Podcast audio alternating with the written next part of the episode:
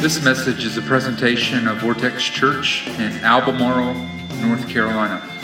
For more information about the ministry of Vortex Church, please visit us online at vortexchurch.com. So good to see you this morning. My name's Kevin. I'm the lead pastor at, at Vortex. We're just honored to be able to have you with us today. Um, imagine with me that you and I were in the first century, that we lived around the time that Jesus began to emerge on the scene as a, a religious teacher. And one day, while we were at work, Jesus showed up and he gave an invitation that seemed appealing. He would have said something like, Come and follow me. But that invitation wasn't as simple as just let me go meet with you for coffee.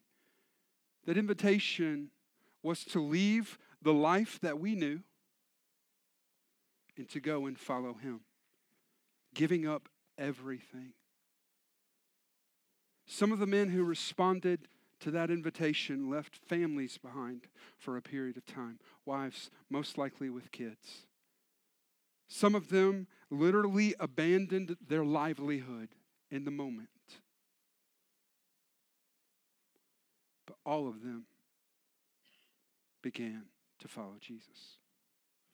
And we would have began to follow him. And that meant that when Jesus went to Capernaum, we went to Capernaum. When he went to Galilee, we went to Galilee. Wherever Jesus went, we went with him. We traveled with him. We watched what he did. And over the next few years, we would see Jesus do things we could not explain. There would be the time that thousands of people came to hear him teach. And it got to be lunchtime. And I don't know if y'all ever been about around a, a bunch of hangry people, right? Just not fun. You, you're not going to keep their attention, right? And so Jesus took a small boy's lunch and performed a, a great miracle, multiplying it so that everyone there, thousands upon thousands of people, would eat off of that simple sacrifice. There would be times that we would see people that we had known our entire lives to be lame and paralyzed get up and walk because he said to.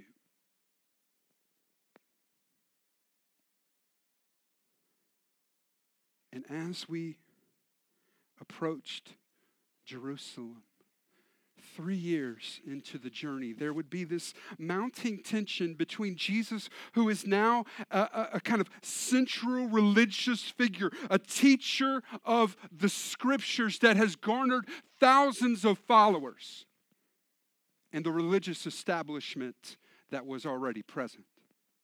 You see, Jesus would confront them on multiple occasions. And as we approached Jerusalem and the city was stirred, and Jesus would ride in, received like a king in our hearts, we would be thinking, it's about to be beat down time. Jesus is going to show them who's boss. It's time. The moment is here. Something is about to happen. But that's when the story takes a shocking twist. See, this same crowd that on Sunday hailed him as a king would on Friday convict him to death. And because of their cries, because of these people, Jesus would be imprisoned and over the period of about 24 to 36 hours, he would be tried three times. Eventually, he would have been scourged, beaten to the point that he was a bloody, mangled mess. And then, as the Roman governor, governor Pilate would have, have worked to try to get himself out of the situation, he leveraged the crowd for the sentence, and the crowd, the same crowd that hailed him as a king, shouted to crucify him.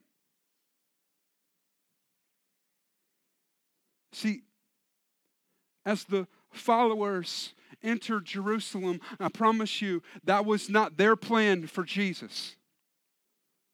Their thoughts about Jesus was that he was going to go and, and incite a riot. He was going to overthrow the government. He was going to change the establishment. But that's not how the story went. But the story is exactly what God wanted it to be. In 1 Peter 2, we find Peter writing about the death of Jesus, and he says this He himself bore our sins in his body on the cross so that we might die to sins, to live for righteousness. For by his wounds you have been healed. Peter says that it was God's plan for Jesus to die. Because on the cross, Jesus would carry the weight of the punishment for all of our sins. Our sins, our failures, our shortcomings went to the cross with Jesus. And in that verse, Peter says something that we pointed out last week, but I couldn't uh, go by this without saying it today. He says this that in the cross, there is an invitation for us too. And the invitation is for us to die. Life with God always begins with death.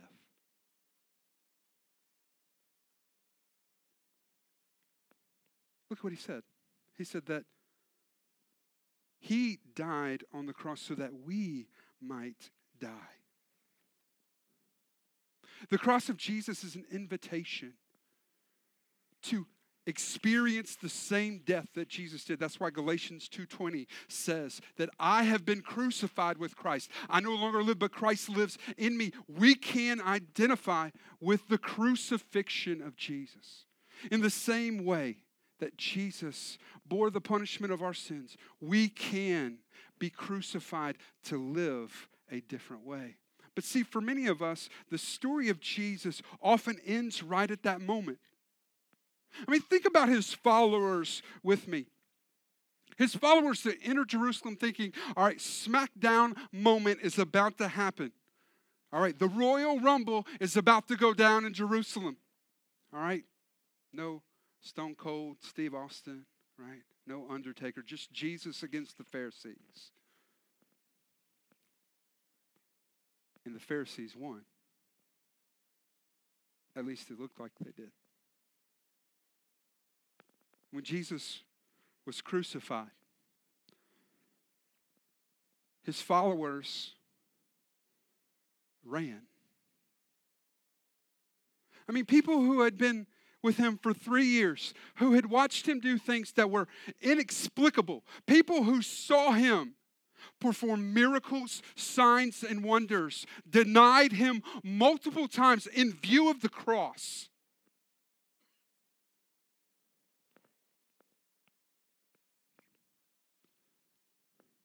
You see, if the story ends there, it's a rather sad story. If the story ends there, the, the point of the gospel is quite futile. As a matter of fact, 1 Corinthians 15 says it this way If our hope in Christ is only for this life, we are more to be pitied than anyone in the world.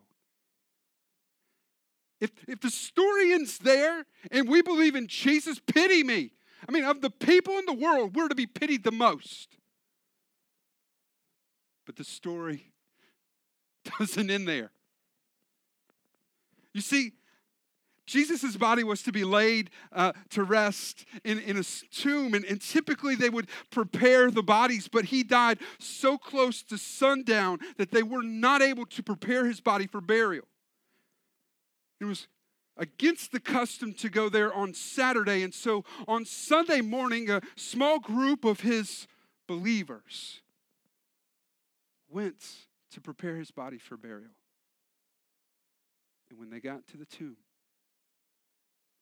the stone that had been rolled in front of it to seal it, that had been guarded by Roman guard, had been removed.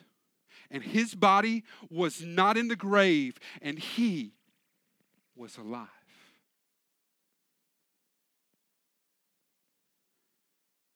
And in the resurrection of Jesus, in the same way that we find an invitation in his death to die to ourselves, in the resurrection, we find an invitation to live.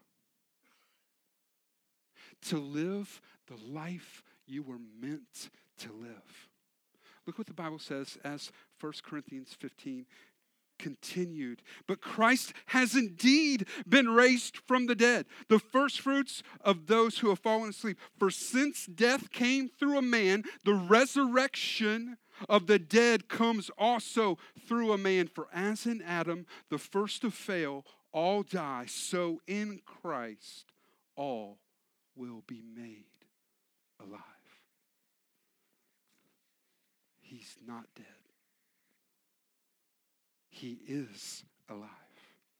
And the life that Jesus lived, the resurrection of Jesus, is an invitation for us to live the life God wants for us. So, today, what I want to do is I'm going to show you, as we kind of get into this, three moments that happen after the resurrection of Jesus. And then I'm going to come back and show you how they mean something to us today. Y'all ready? Let's get going. The first moment is the, the moment where the news of the resurrection begins to spread. This is when the small group of women go to the tomb. They're there to prepare the body, but Jesus isn't there. Luke 24, as they stood there puzzled, as they stood there thinking, Where is Jesus? Somebody stole, stole his body. Something's happened. As they stood there puzzled, two men suddenly appeared to them. And then the men asked, Why are you looking among the dead for someone who is alive? He isn't here, he's risen from the dead. And as they went back, they began to spread the news that Jesus had risen from the dead. That he was no longer uh, in, entombed in a, in a borrowed tomb from Joseph of Arimathea. That Jesus now, now had, had walked out of that tomb. He was alive. And there were these moments that scripture records that happens not too long after that. As a matter of fact, it's, it's just moments later, uh, just hours after this moment. There's a group of Jesus' followers. Now, this is way before Facebook. You know, you can imagine if, if this had happened at Facebook, everybody know just like right now. All right, so y'all get out of Facebook world and understand that there's a group of people traveling along the road. They've yet to hear this news. Jesus is risen. And all of a sudden, these are people who have followed Jesus, and somebody comes up to talk to them. It's Jesus himself. And they don't recognize him. And they asked Jesus, Have you heard about Jesus? Have you heard about Jesus that was crucified? And he then begins to walk through the scriptures and explain to them how all of the Bible pointed to Jesus being the eternal sacrifice for our sins. And then there's this moment that's recorded in Luke chapter 24 beginning in verse 31. Suddenly their eyes were opened and they recognized him. They said to each other, Didn't our hearts burn within us as he talked with us on the road and explained the scriptures to us? They recognized him. Think about that with me. They had been walking with Jesus, somebody that they'd followed, and they didn't recognize him. And then all of a sudden, eyes open, and they see him. See, from that point on, Jesus is going to start to interact with his followers. If you read the scriptures, I'm going to be honest with you, some of it's a little freaky. Jesus comes walking through the door at one point, all right? I mean, it, when you read that stuff, it's just like, wow, this is amazing. And there's this great moment when I kind of think like everybody was together having a party, right? Have you ever been the guy that was sent out for a beer run, like in the middle of a party, right? And and and you come back and your friends are going, hey, this happened, this thing, this, and they're going on and on about something that was awesome, and you're going, no way. Y'all, y'all don't know what you're talking about. There's no way that happened. Well, that happens with a guy named Thomas. Thomas is away from his friends, the followers of Jesus, when Jesus appears to them. And Thomas returns and they say, Hey, Jesus was here. He came. We got to see him. We got to touch him. We got to hug him. We got to love on him. And Thomas goes, Y'all don't know what you're talking about. No way. Y'all just messing with me. I won't believe it until I can put my fingers in the scars in his hand. Then I'll believe it. And the Bible records that just a few days later, Jesus shows up again. John 20 records his interaction with Thomas, beginning in verse 25. Then Jesus said to Thomas, Put your finger here and look at my hands. Put your hand into the wound in my side. Don't be faithless any longer. Believe. My Lord and my God, explain, explain Thomas. In that moment, Jesus embraced Thomas, offered himself as proof. See, what I'd like to do is to kind of present three different categories, and I promise you that we're all in one of these. And I want to show you how those moments apply to us if we're going to understand what the resurrection means to us. You see, the resurrection is not just a historical fact, it's an experience that God has invited you to share in. The first kind of person that I want to talk to is today, if you're here and you're a doubter, you're the person that goes, man, that sounds amazing, but I don't know that I can buy into that. I mean, it's, it sounds amazing. It sounds awesome to think that this could be true. But I don't know if I can believe that. The first thing that I want to tell you is that the resurrection is an invitation to face your doubts. The resurrection is an invitation to face your doubts. I love how Jesus deals with Thomas. He doesn't scold him for not believing, he doesn't talk junk about him. He doesn't say, Thomas, I told you I was going to die. I told you I was going to come back to life. I told you days ago. He invites him to experience the proof, to face his doubts. See, I want to tell you something that the world won't tell you, and that's this that truth is truth. We live in a world that will say things like this if it's true for you, it's true. It's true to you. If I told you I had a pink jacket on right now, it's not true, and I'm stupid if I think I have a pink jacket on. Truth is true. And it's absolute. It's not based on your situation, your perspective. What's true is true. And the good thing about Jesus is that he's invited us to learn about the truth. And the resurrection is an invitation to face those doubts. Number two, if we're going to experience the resurrection, we have to accept that our doubts are often based more on our perspective than the truth.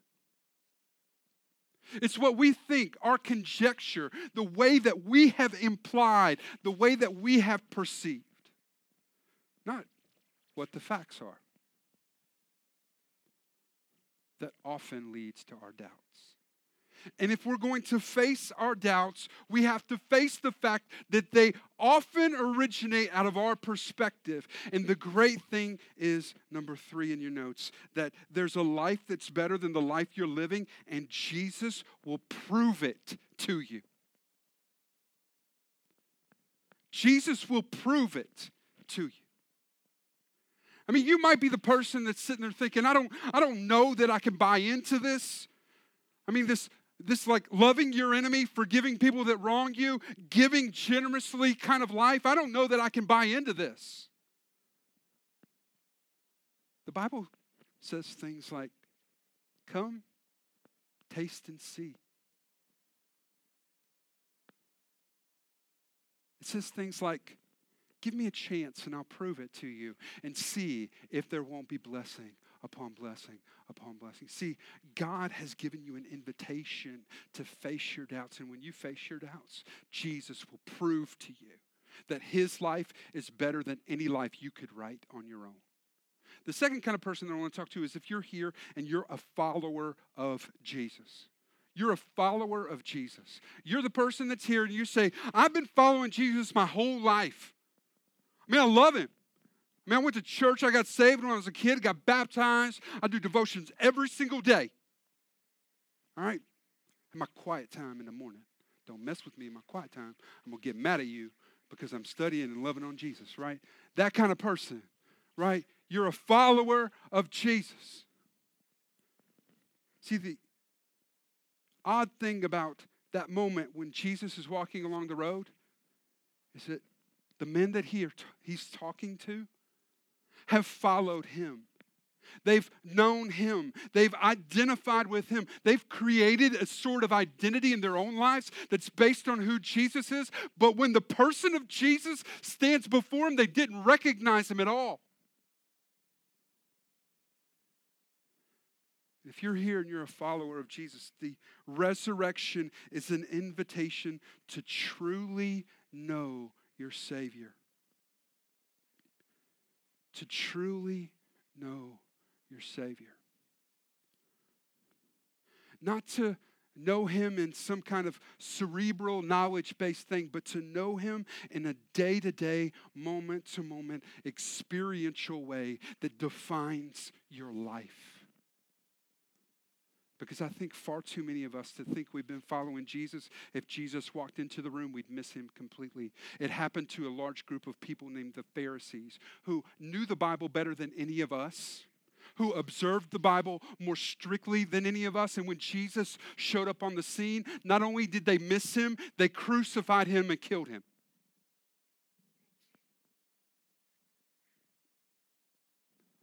See, the thing that you need to understand about the life that God wants to give you is number two in your notes. The very thing that brought life in the past isn't necessarily the thing that God will use right now. You see, when you first came to know Jesus, it might have been that waking up, getting up, having your 30 minute devotion was just infusing your life with life.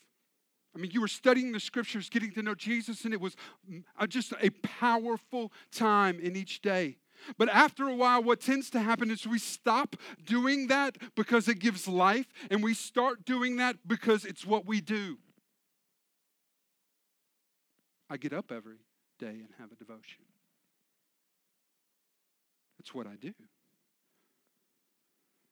And it's not always that God is going to continue to use the same thing to bring life. See, the invitation to experience the life of Jesus is an invitation to let Him continue to transform you day in, day out, in the next season, in the next season for the rest of our lives. And number three, we need to realize that bitterness from God's failures. Now, God, doesn't fail, but we often think He has. Bitterness from God's failures often causes us to return to our old ways of life. Look at what happens to the disciples as they enter the, the city of Jerusalem thinking that Jesus is about to overthrow the government. If they, they think that God has, has something planned, it's going to be big and they're going to win, but they lose. And you know where Jesus finds them? Back at their old job. Doing the same things that he did when he first found them. They ran.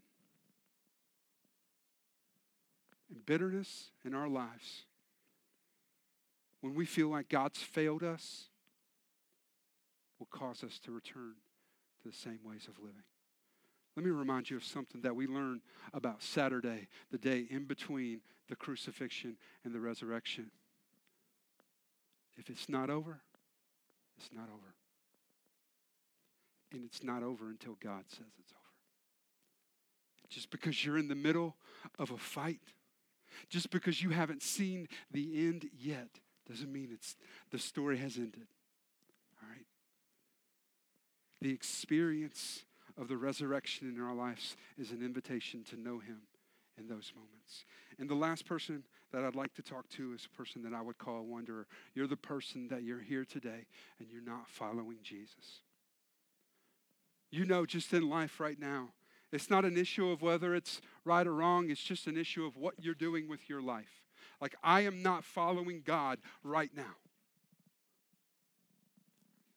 And I would remind you of this one simple truth the resurrection is an invitation to stop looking for life where there's only death. The resurrection is an invitation to stop looking for life where there's only death. Think about those women who show up in the tomb, and those two mystical, angelic men show up, and they ask that great question Why are you looking for the living among the dead? I think far too many of us in our lives have been looking for life in something that can only bring death. Let me just tell you today that if you're the person that's here and you've defined your life by your job and how successful you are at your job, you'll never be successful enough. It'll always be empty and hollow and pointless. If you've defined yourself and your opinion of yourself by what someone else has said about you, you'll always live with a broken self image because that is a place of death. If we look for life in a relationship, if we try to define our lives experientially by engaging in things that make us feel a certain way, give a certain high for this or for that, you're going to end up broken in the end because anything other than Jesus is going to leave you dead. And we find that in the words of Jesus himself in John 14, 6, where Jesus said, I am the way, the truth, and the life. No one can get to the Father. No one can get to God except through me. If you're wondering what the way is, the way is following Jesus wherever he goes, wherever he leads you. If you're wondering today, what is the truth? The truth is Jesus. It's him in a person, not in a statement, not in a formula. And if you're really wanting to experience life the way God intended for you, that life can only be found in Jesus Christ. Jesus said it this way in John 11, beginning in verse 25 I am the resurrection and the life. The one who believes in me will live, even though they die. And whoever lives by believing in me will never die. You can experience the resurrection of Jesus, and it literally transforms eternity. Because it's not just a historical fact, it's something that you can live. Let's pray. God, we just thank you that you are a gracious and loving God, a God who would bear on his own shoulders the weight of all of our failures. And that God, through your grace and mercy, through your great passion for us, you would give us a way to escape the death of our failures and experience the life that you want to give us. Now, many of us in this room today, God, we're not experiencing that. But we want it. So, God, in our hearts right now, for those of us who desire to follow you, God, would you please, your grace and mercy, call us into right relationship with you today?